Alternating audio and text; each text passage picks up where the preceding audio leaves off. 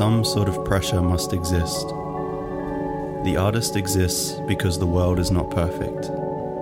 Art would be useless if the world were perfect, as man wouldn't look for harmony, but would simply live in it. Art is born out of an ill designed world. Andrei Tarkovsky.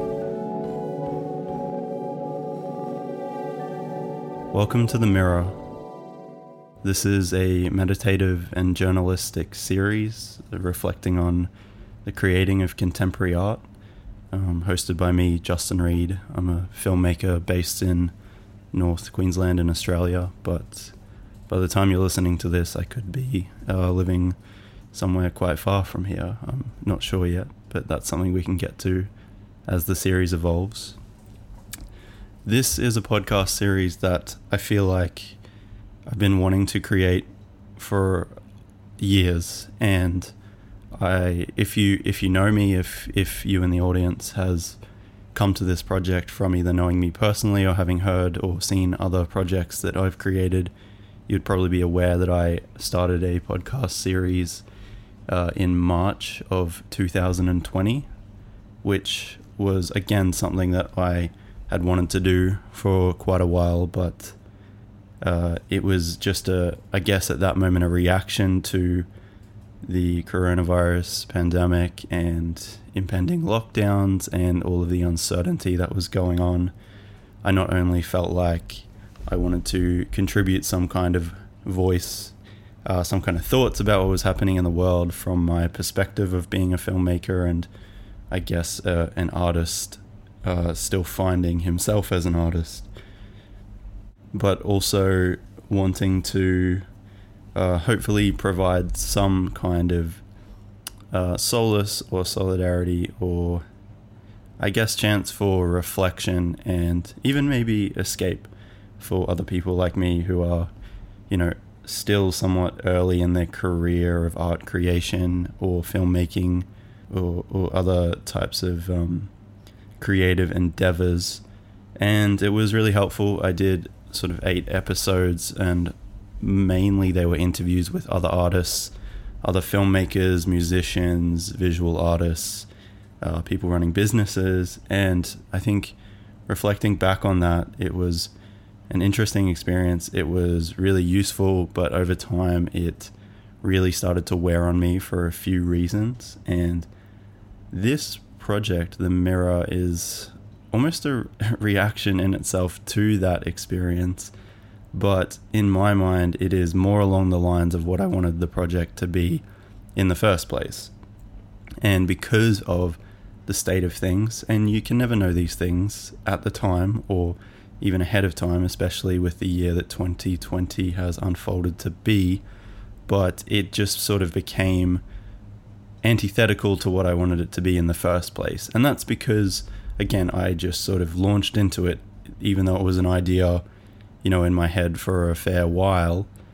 Um, but given the free time I had with less work happening, and again that uncertainty and sort of want desire to, um, I guess, have some control over the situation and the world.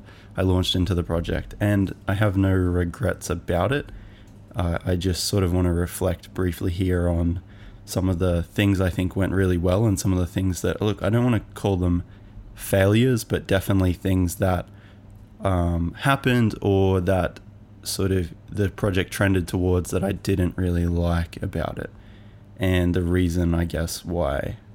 Well, I talked about in that in the final episode of that about why I was putting it on hold, or I guess at this point it's it's uh, you know it's finished, which is which is fine. It's fine to move on from projects if they're not working, if they're not you know um, if they're not speaking to who you are at that time, or or the feelings that you feel like you need to put out into the world. But one of the biggest things was that just the reactive nature of it and um, the fact that there were things happening in the world at the time. You know, like I said, this has been a crazy year.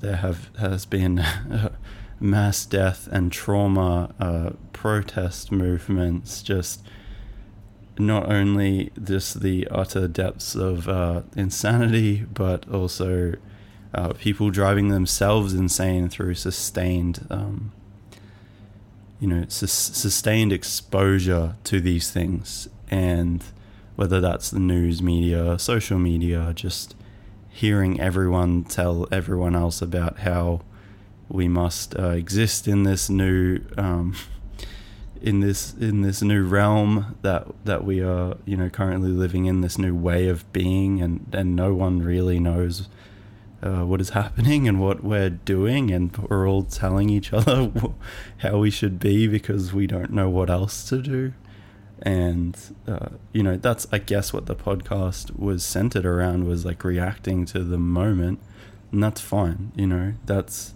we, we, we will always react but i guess for me as some distance has um, been put between this time and that project, and I guess for posterity, um, I'm recording this in on the 22nd of November 2020. So at the end of this tumultuous year, um, I want to create and express myself in less inherently reactive ways, and that is going to be a big theme of this show. Is how our over mediated experiences and uh, you know just being constantly in this deluge of of stimulus lead us to be incredibly reactive and reactionary in the way that we view the world and i think as an artist that is quite antithetical to what I deem to be an important part of the process, which is taking time and experimentation and honestly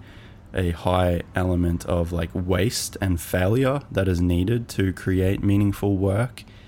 Um, if you are if you are just constantly instantly reacting to everything, I think not only does it diminish your work, but it also it also can lead you to a point of like, and this is from my own experience, a point of like deep dissatisfaction with what you're doing. Um, this is a good segue into you know well that was what I felt like 7213 the podcast project turned into.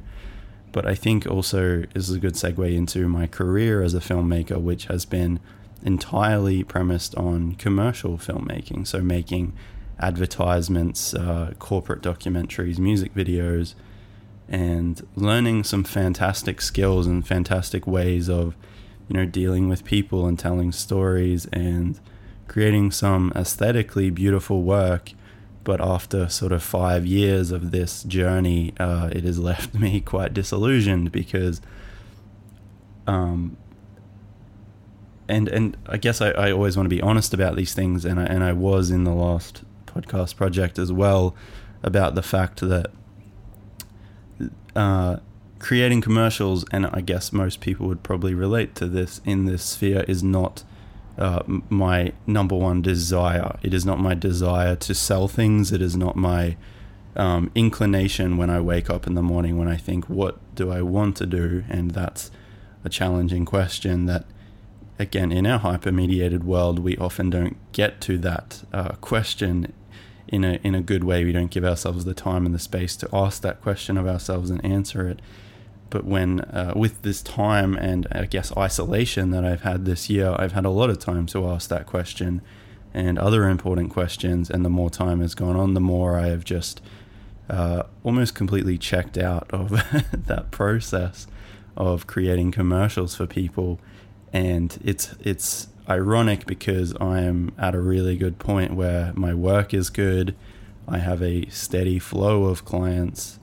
Um, surprisingly, but it's not premised on, I guess, the work itself, and it's not like uh, commercial clients are looking for something that you're telling in your work or something that you're specifically saying as you would with an artistic work, but when it comes to commercialized work, it can be more reduced to, well, I have this business need, I have this need to sell a product or a service or promote something, and that's the goal that I am trying to achieve, and to do that, I need high quality video storytelling skills.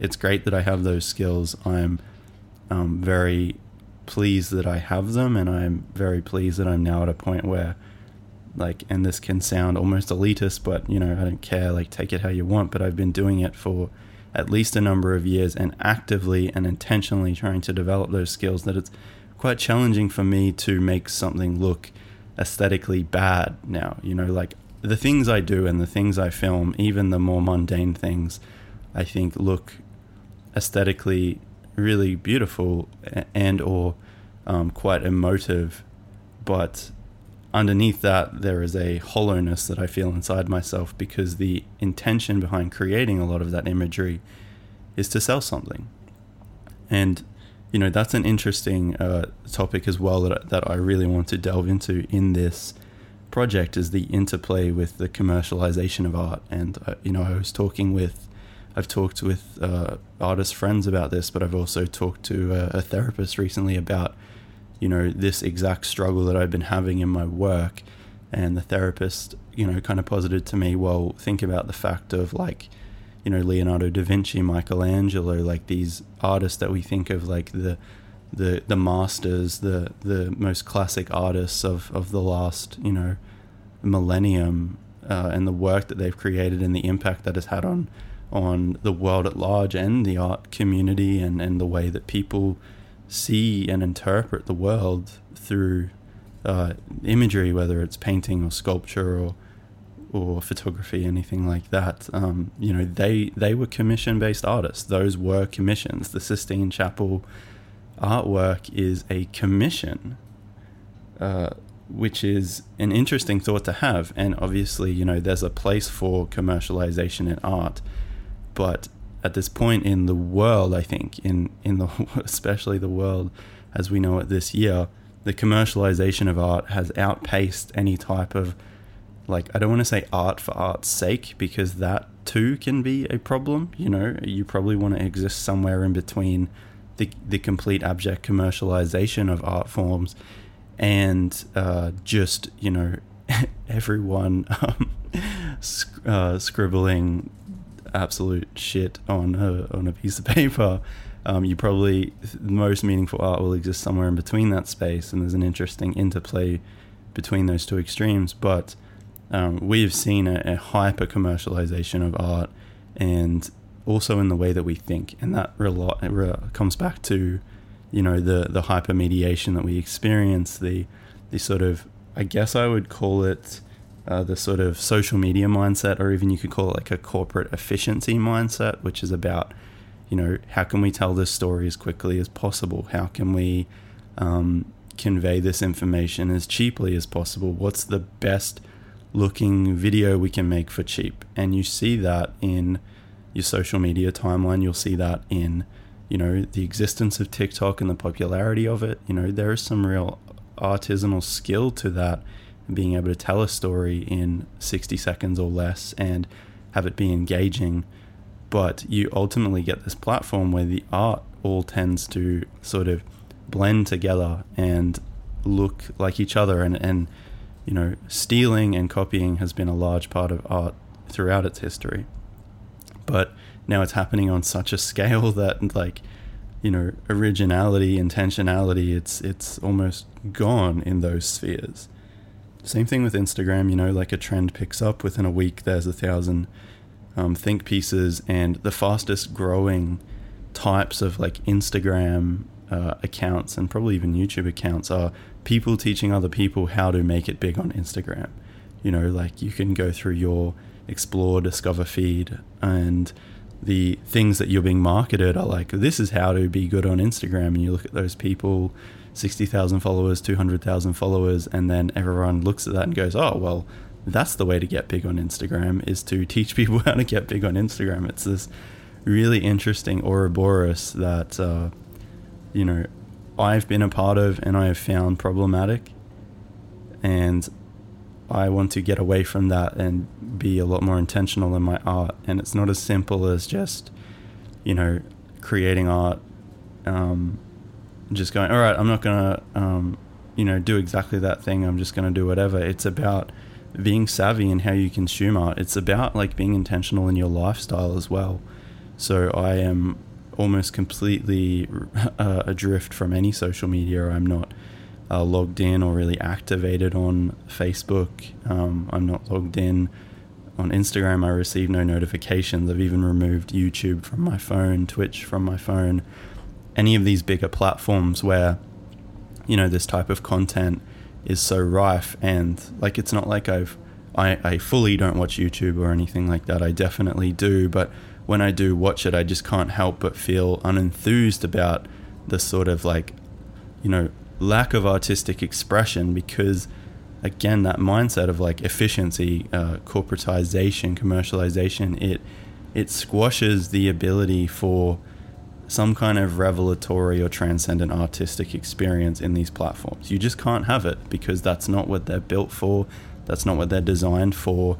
Um, i mean you can do it but if you want to build an audience in the way that they're doing it you'll probably get frustrated because you will try and do things your own way, it's very likely there won't be any sort of like reaction or pickup from it um, because you're trying to appeal to a more niche audience.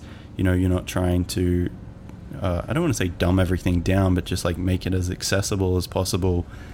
Less people are going to watch it, and you're left with two options, which is probably give up or to start to tailor your content, which is a loaded word, I think, uh, your content to a more accessible audience. It's great that we have such accessible uh, art and that art is being democratized, but as I sort of am discussing here, the actual artistry in it, the the art of it is being completely diminished and just yeah wiped out of existence in favor of this sort of like cookie cutter approach of like this is how you do this thing and this is what this thing looks like. Um, obviously, people are consuming it en masse, and my theory, and it's not an original theory by any means, is that they're consuming it en masse because it is what is conveniently available in their lives. I've really come to feel like, you know, the more uh, I was exposed to not just social media, especially Instagram, but YouTube as well. And the more you sort of like follow people who are quote unquote YouTubers or commercial artists, your you know vision of what work and art can be becomes really limited because these people that you are following and learning from and, and I guess idolizing to some extent as well, they are working from a restricted palette in terms of they have to create within the realms of commercials, you know.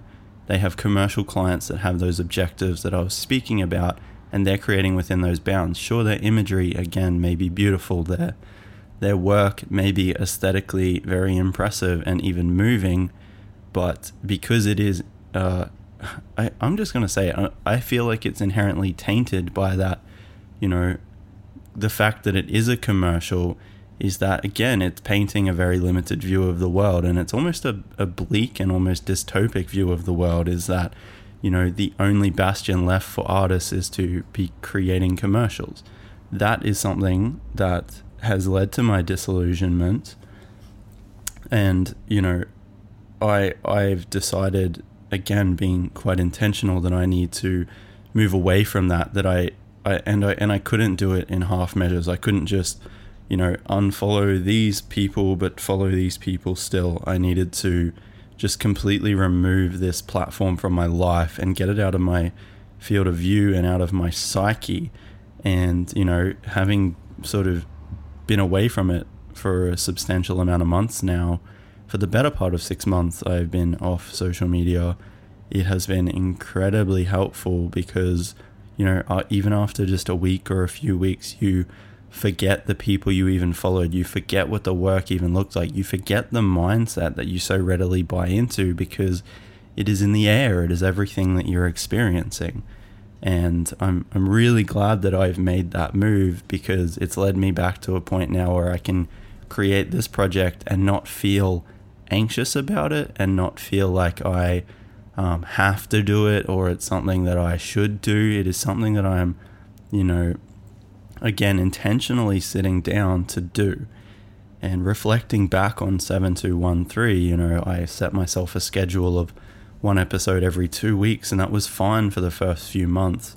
when I had that, you know, sort of initial spark or, or passion or drive or whatever you want to call it.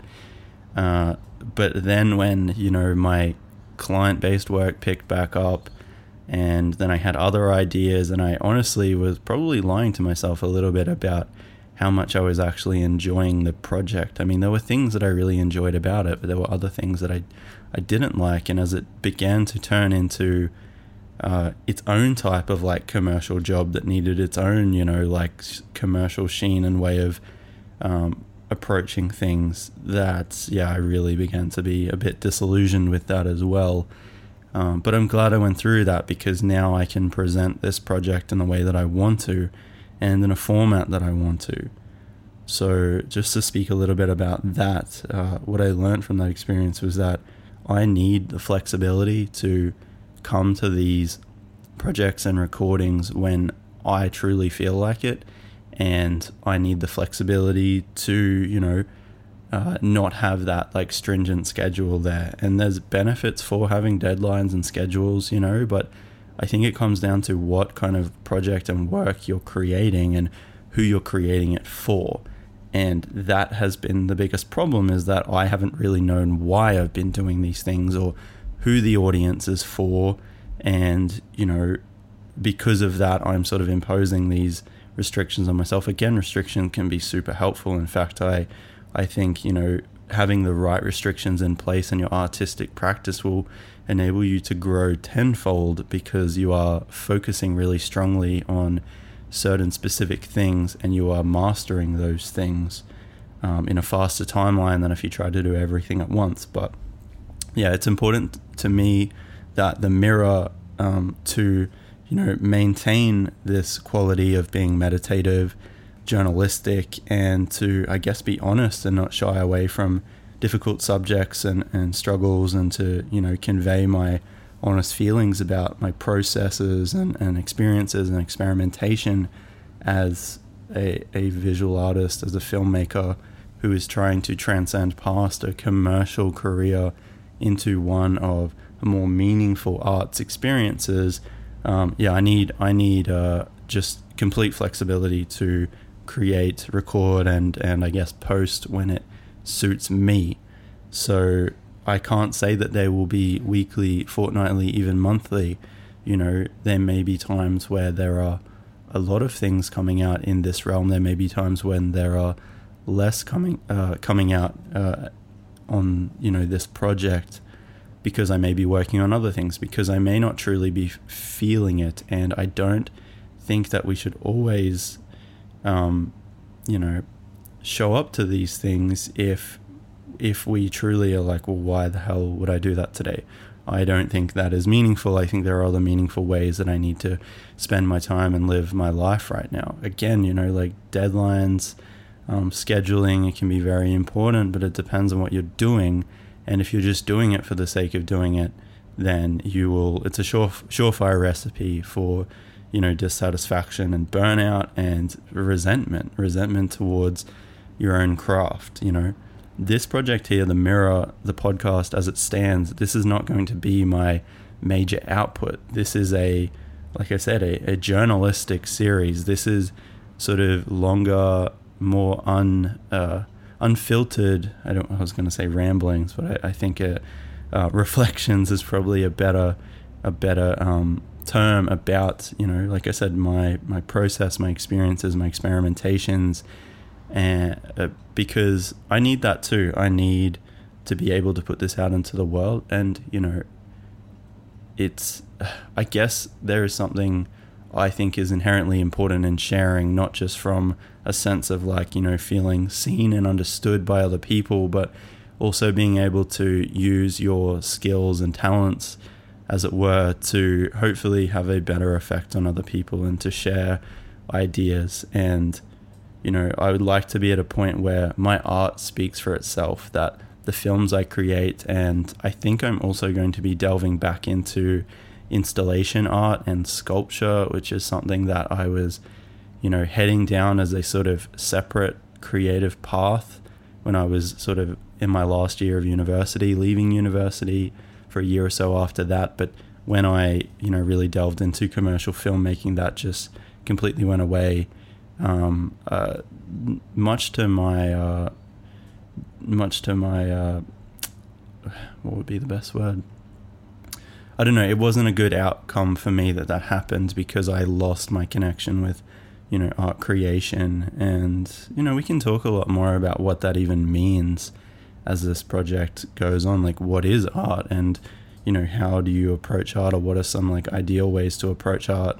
I have my own uh, thoughts and uh, beliefs about it, and I'm going to be really candid about that because something that's really important to me is I think being honest and ideally being firm in what you believe uh, at the same time as not only challenging yourself but allowing yourself to be challenged and humbled by your experiences in the world and humbled by the art that you create and even reactions to it. Uh, I think both of those things are really important, and I think something that that is good for my own sake is putting ideas out there and being firm about them you know even if i'm a bit unsure not not to the point of being an asshole about it but just being like you know this is what i believe art should be and this is what i'm thinking that could change as time goes on but it's not really served it doesn't really serve anyone for me to to be here wasting your time with sort of like half baked ideas that I kind of think are worthwhile, but I don't know if you think it's good. And so I'm not really going to tell you how I think. No, I, I think that's how we get to this point where we are inundated with sort of like, I guess you could call it like soft art. Like that's what these YouTube videos and Instagram content, you know, that's what they are. They're soft art. They're not trying to, they're trying to be inoffensive. And I'm not saying your goal should be to be offensive, but by trying to be inoffensive and appeal to, you know, a larger audience, you're ultimately watering down what you want to say and what you want to put out there to the point where, like, it's meaningless. You know, that's what commercialized art, like hyper commercialized art, is to me. It's meaningless. I find it meaningless. I find no uh, joy uh, or catharsis or you know any type of meaning in the creation of it and the more i do it the less meaning I think can be squeezed out of it. Like it is a lemon, and that lemon had no juice in it a year ago, and a year on, God, you don't want to see the state of the lemon. That's all I'll say. Um, I love, yeah, for those who know me, I love metaphors. And a friend told me yesterday, I always have a philosophical answer for everything. And he told me that. And then I launched into a philosophical tirade of responding to that. And he's like, there you go again. And I'm like, I know, um, I'm proud of it. This is who I am, you know. And that's something else that will shine through on this project is I will, you know, I'm not afraid to wear on my sleeves like what I love, what I hate, and honesty, and um, yeah, also just to uh, be, you know, open about when ideas change or when I am humbled by an experience. And the later episodes of 7213 were about that. They were about how, you know, the the experiences I was having in the world at that moment and what was happening in the world was humbling me and was truly changing how I felt about things. And I realized that, you know, the current state of mind that I was in and the hypermediation I was experiencing, it was unsustainable, it was untenable, and it was fucking ruining me as a human being. And I don't, I, I know a lot of other people felt very similarly at that time. And it just, it just changed how I approach things. And, you know, I'm glad for it. Um, I'm I'm keen to sort of delve into that a bit more, but my idea is to keep this about art, you know, contemporary art, and um, other forms of art that maybe where we don't have the quote unquote attention span to deal with anymore. I talk to so many of my friends, and I realize that you know, I'm the only filmmaker I know who really watches like films or types of like more challenging cinema, you know. There are people I know who will watch the latest Marvel movies and the latest Christopher Nolan movies and I'll watch them with them and I'll enjoy them to some extent, but they are not the kind of art that I I crave and that I feel like I need to experience, you know, and and it, it can be very isolating because the art that I'm into, the art that I'm experiencing, there is no one I personally know to share it with, and that's okay. You know, like that's that's my journey. Uh, I've I am a a walking contradiction anyway. I'm an incredibly introverted person who needs to uh, be out there in the world and, and be extroverted at the same time. And because of that, you know, I'm going to talk about some art that might be uh, foreign or uh, even uh, very alien to you, the listener. My my hope, my recommendation for you would be to step outside your comfort zone and to engage with, you know, what I would even call like, like an example is something that I, a type of film that I watch, which has been sort of classed as slow cinema, but I think an even better way to call it would be boring cinema. And the first of these films that I experienced that has like really opened my mind to what art and cinema can be and how um, cinema works with with time and allows you to let your mind run wild is the film Stalker by Andrei Tarkovsky. And I've talked about him a lot, and anyone who ever followed me on Instagram when I was really posting there consistently will know that his work is very inspiring to me. But I hadn't seen his work yet because it is somewhat impenetrable. Um, Stalker itself is about three hours long and features all up maybe 10 actors. Most of the film follows three actors. Like, people ask me what it's about, and I tell them it's amazing. And I say, it's basically about three guys walking around um, in a landscape for like three hours, having a very slow, sort of like philosophical breakdown um, of their belief system. But um, you know that's what happens in the movie. But the movie is about so much more. The, the movie is about time. It is about faith. It is about losing your faith, but also needing to have faith despite living in a faithless world. And it's incredibly powerful, but like I can't deny that there are just long, long scenes that are beautiful in their own way, but they're not like, you know, it's not like watching a commercial where every single shot is like perfectly crafted. Like a lot of these shots are quite standard, but because of the way that they go on for so long and they draw you in, and you are left with this time for your mind to wander and to think and honestly in parts to be bored you know that is not a bad thing. I i thought that if a movie's boring it's awful. And usually when we think oh it's a boring movie because oh the acting is bad or it's like some shitty b movie that had uh, you know nobody interesting in it and the storyline was bad but like when i talk about boredom in this instance i talk about the fact that you are sitting with something so slow and meditative that you are uh, you have to engage with your own thoughts. It's not a barrage of of eclectic imagery. It's not a, a superhero fight scene. It is not you know a Christopher Nolan uh, action sequence that is just like overstimulating you to the point of insanity. It is letting you sit with your thoughts and sit with your boredom and actually like think about what it means and what art means and how you're feeling and how you're feeling watching this. And that is such a beautiful experience and something I hadn't had before. And, you know, it's still challenging. It is challenging to sit there and watch something that is honestly boring in many ways, but so beautiful in so many others. And that's what Stalker was for me. And there are other artworks that I am engaging with that are like that.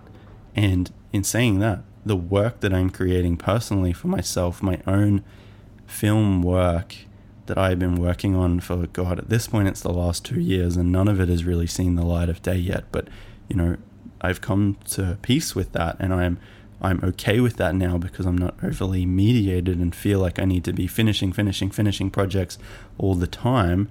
Um, you know, my work is starting to feel like that too and be slower and you know, there's this great quote by uh, Tarkovsky about the film where someone asked him like, "Why is it so like slow and dull?" And his response was, "The film Stalker needs to be slower and duller at the start." So that the viewers who walked into the wrong theater have time to leave before the main action starts. And, like, you know, there is some action to it, but not action in the way that we expect it now. But, you know, I think I think people could watch that film and come away thinking that sucked. It was so dull and so boring. And that's, you know, the way people think about, and I'm using this term pejoratively here, quote unquote, foreign films, as if there is such a concept as a foreign film, which means that, you know, Western films are inherently better or, you know, standard in some way that films not from the Western world um, aren't. Uh, you know, but again, like I came away feeling like I, I it was just like my in, inherent feeling watching that film Stalker was just uh I need time to think about this. It I don't have an inherent reaction, you know.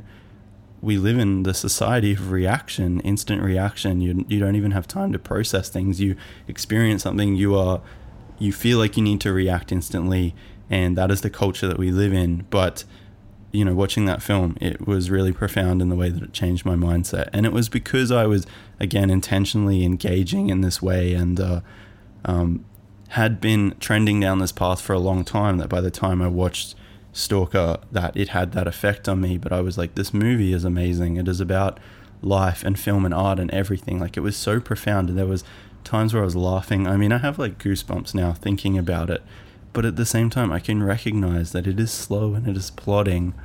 But hey, that like I like I said, that's what I that's what I would hope for you, the listener, is to, if that's what you want, if you want to feel less, I guess like strung out by this world, if you want to feel like you want to get back in touch with some kind of creative side that's been you know dormant inside of you, or maybe you feel like you've never had it, but you need to express yourself. One of the great ways that you can express yourself. Um, or help yourself express yourself. And this is something that I heard on the Cinema Cartography Patreon podcast. Um, I highly recommend you looking into them on YouTube, the Cinema Cartography. Look up the film, uh, the video, The Best Directors You've Never Heard of, I think it's called. Um, that would be a great launching off point into their world and their work, and you can see how their philosophy have kind of shaped my philosophy in ways as well.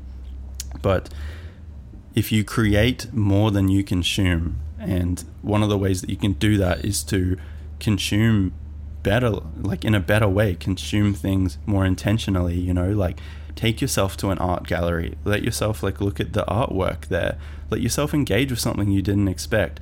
Watch a film you think is going to be challenging. Watch, um, you know, you can you can always reach out to me. I have a, a got a five thousand word list of uh, five thousand um movie list of films to watch, and you know, this year my goal was to watch a hundred films to actually engage with this art form that I have been creating in for the last five years and know nothing about, and and have like no true understanding of. Um, and I've watched like 93 or 94 films at this point, I think, and you know, nearing the end of the year, I think I'm going to hit my goal, which is fantastic. But again, I've been quite intentional with that list. Sure, I've watched some, you know, Hollywood commercialized films and they've been great. I still enjoy them. I think, you know, there's nothing wrong with that. But get in touch with yourself. Um, get in touch with that, like, feeling deep inside you that's been, like, kept away by your over mediation and just experiencing, I guess, like I said, soft art, low art, whatever you want to call it I don't care if, if this sounds elitist. I don't care if this sounds like I'm saying certain things are shitter than others. They are. It's just how I feel. You're not going to tell me otherwise, you know? Um, you can't tell me that, that a Marvel movie is better than some other films that I've watched because it, I'm just never going to see things that way because that's how I engage with the world. Um, you may think that, and that's fine. You know, that's that's important that you have your your beliefs and your convictions. But if you're your beliefs and convictions are just coming from a point of view of like, well, those are the only movies I've seen in the last 10 years because they're the easiest things to watch, because they're the only things to watch and they're completely frictionless. And I know I can go into it and have an experience that is either, you know, safe or, you know, it's just a way to kill time for two or three hours, then um, I would I would suggest you know maybe spend some time thinking about that and, and reflecting upon you know the things that you believe and whether you truly believe them or whether it's just a case of okay this is again like this is what the media is telling me is a thing and that's what I should believe. So I'll just pick between those things you know. There's a whole big world out there. There's a whole world of art to be experienced. And you know I'm going to look at this heavily through the lens of cinema because that is the art form that I am most well versed in at this point despite you know having a background in music. Um, yeah, I guess those are really. Oh, sorry. I guess those are the really the only two, uh, you know, major art forms I've ever really um, expressed myself in, and now I'm getting back in touch with them at the same time as trying to to delve into some more foreign, um, you know, arts experiences as well. I've picked up a, a hobby this year, and I haven't had a hobby in the longest time because, you know, again, mediated world. My or my first intention nearly every time that I would start a hobby is to then turn it into a job. And that's what happened with music, and that's why I lost my passion for it. That's what happened with filmmaking. That's why I've lost my passion for it.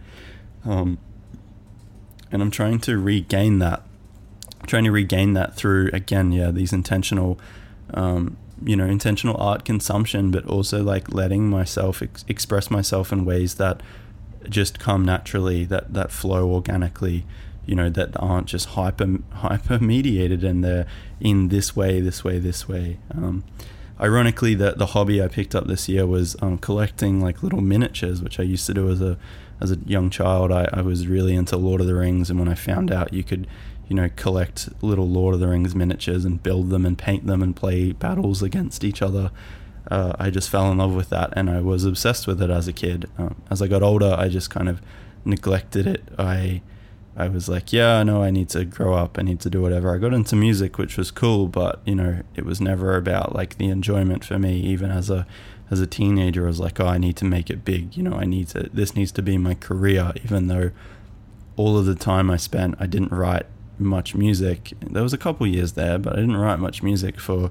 a lot of the time. I even was really into music because it wasn't this like sort of deep desire to create the music. It was just like, well, I need to have a job, so I guess I want to do something that I like, which is the only thing I like is music. Uh, look, that's a long story, and I've I've talked about it in seven two one three. I will likely talk about it here again. But uh, the miniatures, you know, was something I loved as a kid. I sold half of my collection to my uncle for like twenty dollars, and I've always regretted that decision. But luckily this year, you know, I've I've had some more spare time, as maybe a lot of us have, maybe some of you haven't, and. Um, if you don't, if you can, I think it would be well worth your while to find a hobby if you don't have one. I, I decided I would get into uh, Warhammer, you know, Warhammer 40,000, which is like a set in the distant future, space battles, uh, you know, sort of robot army men and, uh, um, you know, aliens battling it out. But they also have a fantasy setting called Age of Sigmar. And I really delved into that. You know, there's, there's a rich, sort of like lore and you know it's it's a it's a hyper commercialized like it's a product you know it's products that I'm buying but it is a different sort of way of approaching things and like there is a real meditative quality to collecting, you know, learning about it and then building the models, which can take hours. Painting the models is my next endeavor. Like I'm still sort of only a couple models in at this point, and I, uh, I am happy to say I, I purchased purchased back all the models I sold to my uncle because he just had them sitting there in a box for like 15 years, and uh, maybe even bought a few more off him than I really needed because I just went, screw it, you know, like I, I should do things that make me happy. And this is its own form of creativity that has led me to a point where now I'm thinking, cool, I'm painting these models, you know, that's quite um, a great introduction because uh, the way they're built and the way you paint them, there is a pretty simple process to follow. But I've also started thinking, oh, I should start painting on canvases. I should start, you know, experimenting with spray paints as well. And I've been building little like miniature scenery and, and terrain, little mountains and like an evil portal with a with a light up um, you know with a light up portal and I've covered it in snow and it, it's really quite um,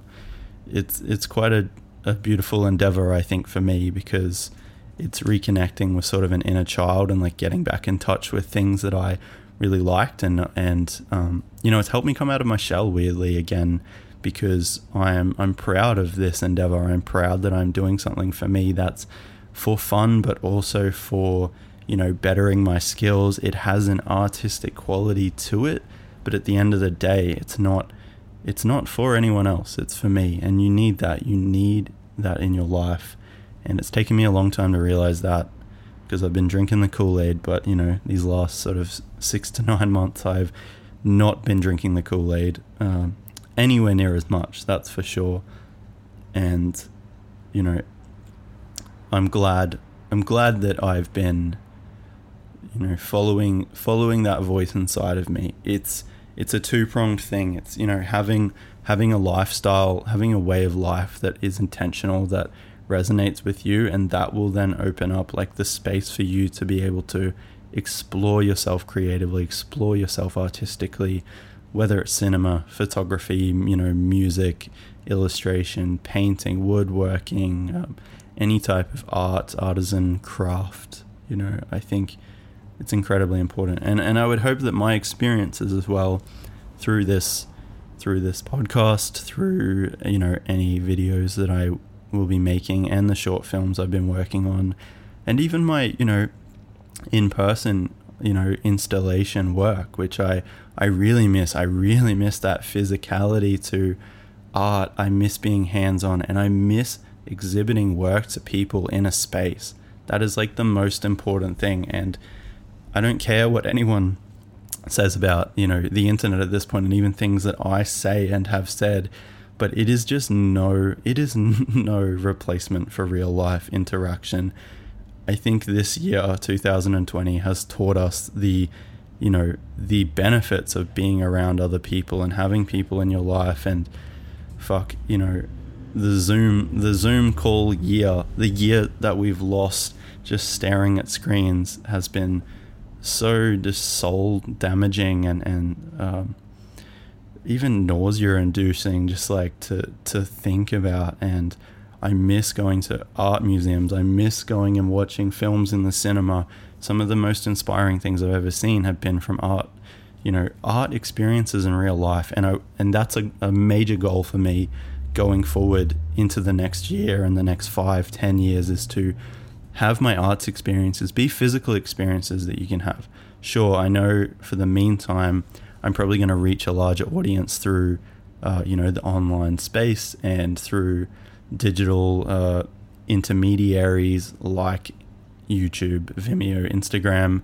Um, but I'm I'm looking at cultivating a personal sort of like uh, creative space where, you know, my work won't be I don't want to say diminished because that sounds like my work is better than all the other work out there, but my work won't be interpreted through the lens of something like Instagram or YouTube, where it is surrounded by 50,000 other things that may or may not have relevance. That, uh, like, again, like, you know, I'm not saying I'm anti YouTube or anti Instagram here, although there are some pretty large sentiments within me that definitely are anti Instagram.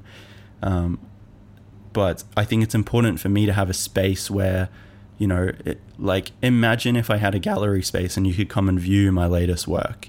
That's something I would like to have in the future where I have a workshop where I can, you know, interface with real people in the real world and you can see my works in progress, but you can also see anything that I've sculpted or painted or built or see screenings of films, things like that.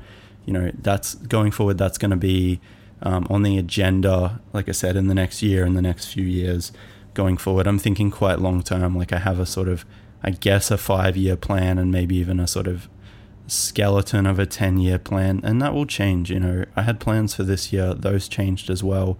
But something stuck really firm. And the most firm thing is to create my art. And, you know, in the meantime, as I build towards something like that, those experiences and a physical space or spaces where you know my work can be experienced um, i'm going to create an online i guess you'd call it look if you really wanted to be crass about it it would be like a personal youtube that just has my work but it will be hosted on my own website. There will be a membership and it would be like coming to you know again view my stuff in a real space except it will be in an online space.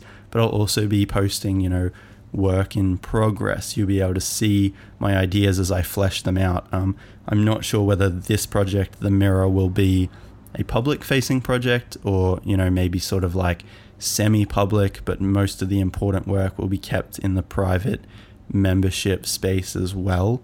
Um, I'll, I'll figure that out. But, you know, this first episode, I just had an inkling on a Sunday afternoon to express these things I've been talking for nearly an hour now, so obviously I had something worthwhile getting out. And um, yeah, I will I will have them. Uh, I will have my work there for you to experience. And you know, I guess the way I think about it is like it'll be half and half, like you working into my uh, walking into my workshop and seeing what I'm working on at the moment, getting an insight into the work that I'm doing, but also kind of like a museum where you know you'll pay a, a yearly membership or a multi-yearly membership. They're going to be quite affordable. Like I'm, I'm really endeavoring to make this accessible to people, but in the same token, like make it an intentional experience that you have to engage with. It's not just for anyone. It's not just to be thrown out there to not be truly engaged with. And you know, that's a major risk. You know, having a private platform, but I don't care. Like it's the it's the only way that it will work for me. It's the only way I can see this working moving forward, and it's something that I want to do, and um, it will create a more meaningful connection between me, the artist, you, the audience, or even like other artists that are interacting with me. And like I said, it'll be it'll be affordable. It'll be like signing up for a museum, you know, like you sign up for the Queensland Museum. Not only do you get yearly access to, um, you know, going there whenever you want, there are other museums throughout Queensland you get access to and that will basically what it will be like. It'll be an online gallery. You can come and check out my latest work. Um, certain works will be sort of premium and they will cost extra in the same way that, you know, if a David, uh, not David, what's a good example?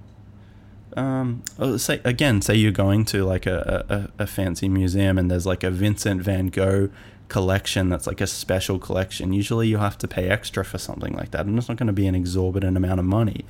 But if I put uh, two years and thousands of, um, or hundreds of hours and maybe thousands of my own uh, dollars into creating a film project, um, I would like that to be remunerated. And, and I think most people probably agree that that's a fair thing. And $10, $20, you know, for, again, one of these like intentional arts experiences it's it's the same as going to the cinema, and eventually you'll be able to see my work in a cinema. Uh, knock on wood that they don't, uh, you know, go disappearing from the world, but I don't I don't think they will.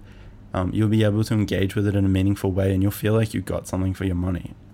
Um, you know, if you really hated it, tell me you hated it and tell me why. If you really want your money back, I'll give you your money back. But um, I think there is a real benefit to you know, like not only just being intentional with the art that you consume, but if you're giving patronage to an artist that it's showing that you have some kind of investment in it. You know, anyone can go and watch a video on YouTube, but it takes a, I guess, like a, a commitment to wanting to see someone's growth, but also to, you know, put value on an artistic experience to pay money for something. That's something I believe in that, that I have signed up for certain things this year, that I've paid for certain things like the streaming service Mubi, which is um, really focused on international cinema, art house cinema. They have an amazing library and some like really amazing work, film work that you know I've seen from way back to the 1920s in France to um, you know work that came out this year or last year f- from Finland um, that I wouldn't have seen otherwise and wouldn't have been exposed to otherwise and you know it wouldn't it wouldn't be without me forking over that very minor investment you know when you have expendable cash um, to have those experiences and and to be part of that process of changing you know how I approach things. So I'm really looking forward to that. And I guess you know by the time you hear this it may already be live or you may be hearing this separate. I don't know. You know part of the process of um, me recording these is I want them to be evergreen. I don't want them to be just like like I said, reactive. I don't want them to be talking about the news of the day or this movie that came out or this product that's on the market. I want them to be evergreen feelings that you, the listener, could you know jump into at any time. Uh, but they're going to be for for a lot of them like purely in the moment reflections. Like it's a snapshot of like how I'm feeling right now, what is happening, sort of like right now in my thought process um, and my feelings about it, but it won't necessarily be about like this date today and what is happening on this day. So these may be uploaded weeks, months after they're actually recorded. They may be sort of like recorded in bulk and then um, spread out over a, a period of time, it doesn't really matter. Like like I said, I want them to be evergreen, and it's important for me to to yeah just I guess jump on the microphone when I really have like some feelings that I want to express. And you know, I I, I do look forward to hearing what people think about them. I do, um, I guess, value honest feedback. Sometimes I hate hearing that, like you know, or hate saying it, like, "Oh, I love feedback," because uh, I mean, I can be a very um, what did you call it? I can be a very like emotional and sentimental person. I think that's you know part of my personality that comes hand in hand with like being very caring and empathetic, uh, but also that it's hard to hear feedback and sometimes I don't want to hear it. But you know, tell me anyway. Like that's because um, it's scary and it, and it can make you sad. and you know, like I'm not gonna lie about that. Some I feel like the reason why I hate when people say we love hearing feedback is because a lot of the time you can hear it in their voice that they really don't fucking love it, and all they want to hear is how good they are. And, you know, of course we want to hear how good we are. Why wouldn't you want to hear that?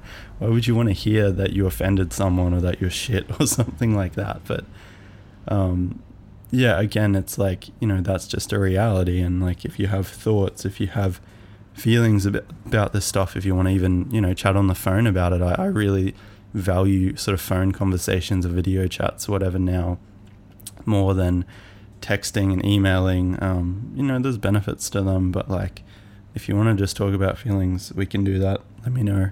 Um, try and keep it art related, but it's fine if it's not. You know, I'm not a I'm not a therapist, but um, uh, at some point, I guess like as part of you know this whole shebang, I, I feel like offering.